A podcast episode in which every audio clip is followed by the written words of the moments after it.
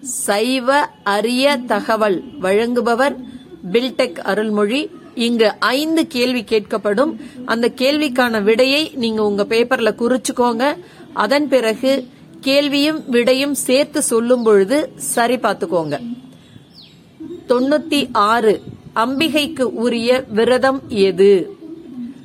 தொன்னூற்றி ஏழு. பிறவிக்கடலை கடக்கும் தோணியாக ஈசன் அருளும் தலம் எது? தசா மார்க்கம் என்னும் அடிமை வழியில் சிவனை அடைந்தவர் யார்? தம்பிரான் தோழர் என்று சிறப்பிக்கப்படும் சிவபக்தர் யார்? நூறு. திருத்தொண்டர் புராணம் பெரிய புராணம் பாடிய நாயன்மார்களை சிறப்பித்தவர் யார்?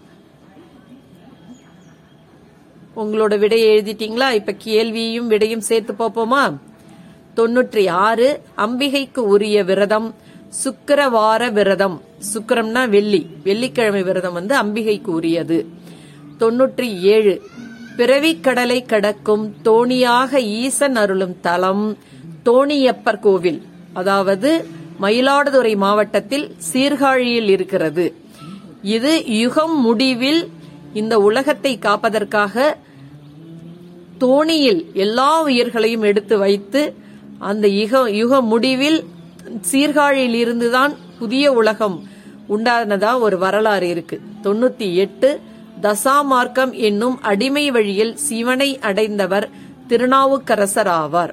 தொன்னூற்றி ஒன்பது தம்பிரான் தோழர் என்று சிறப்பிக்கப்படும் சிவபக்தர் சுந்தரர் ஆவார்.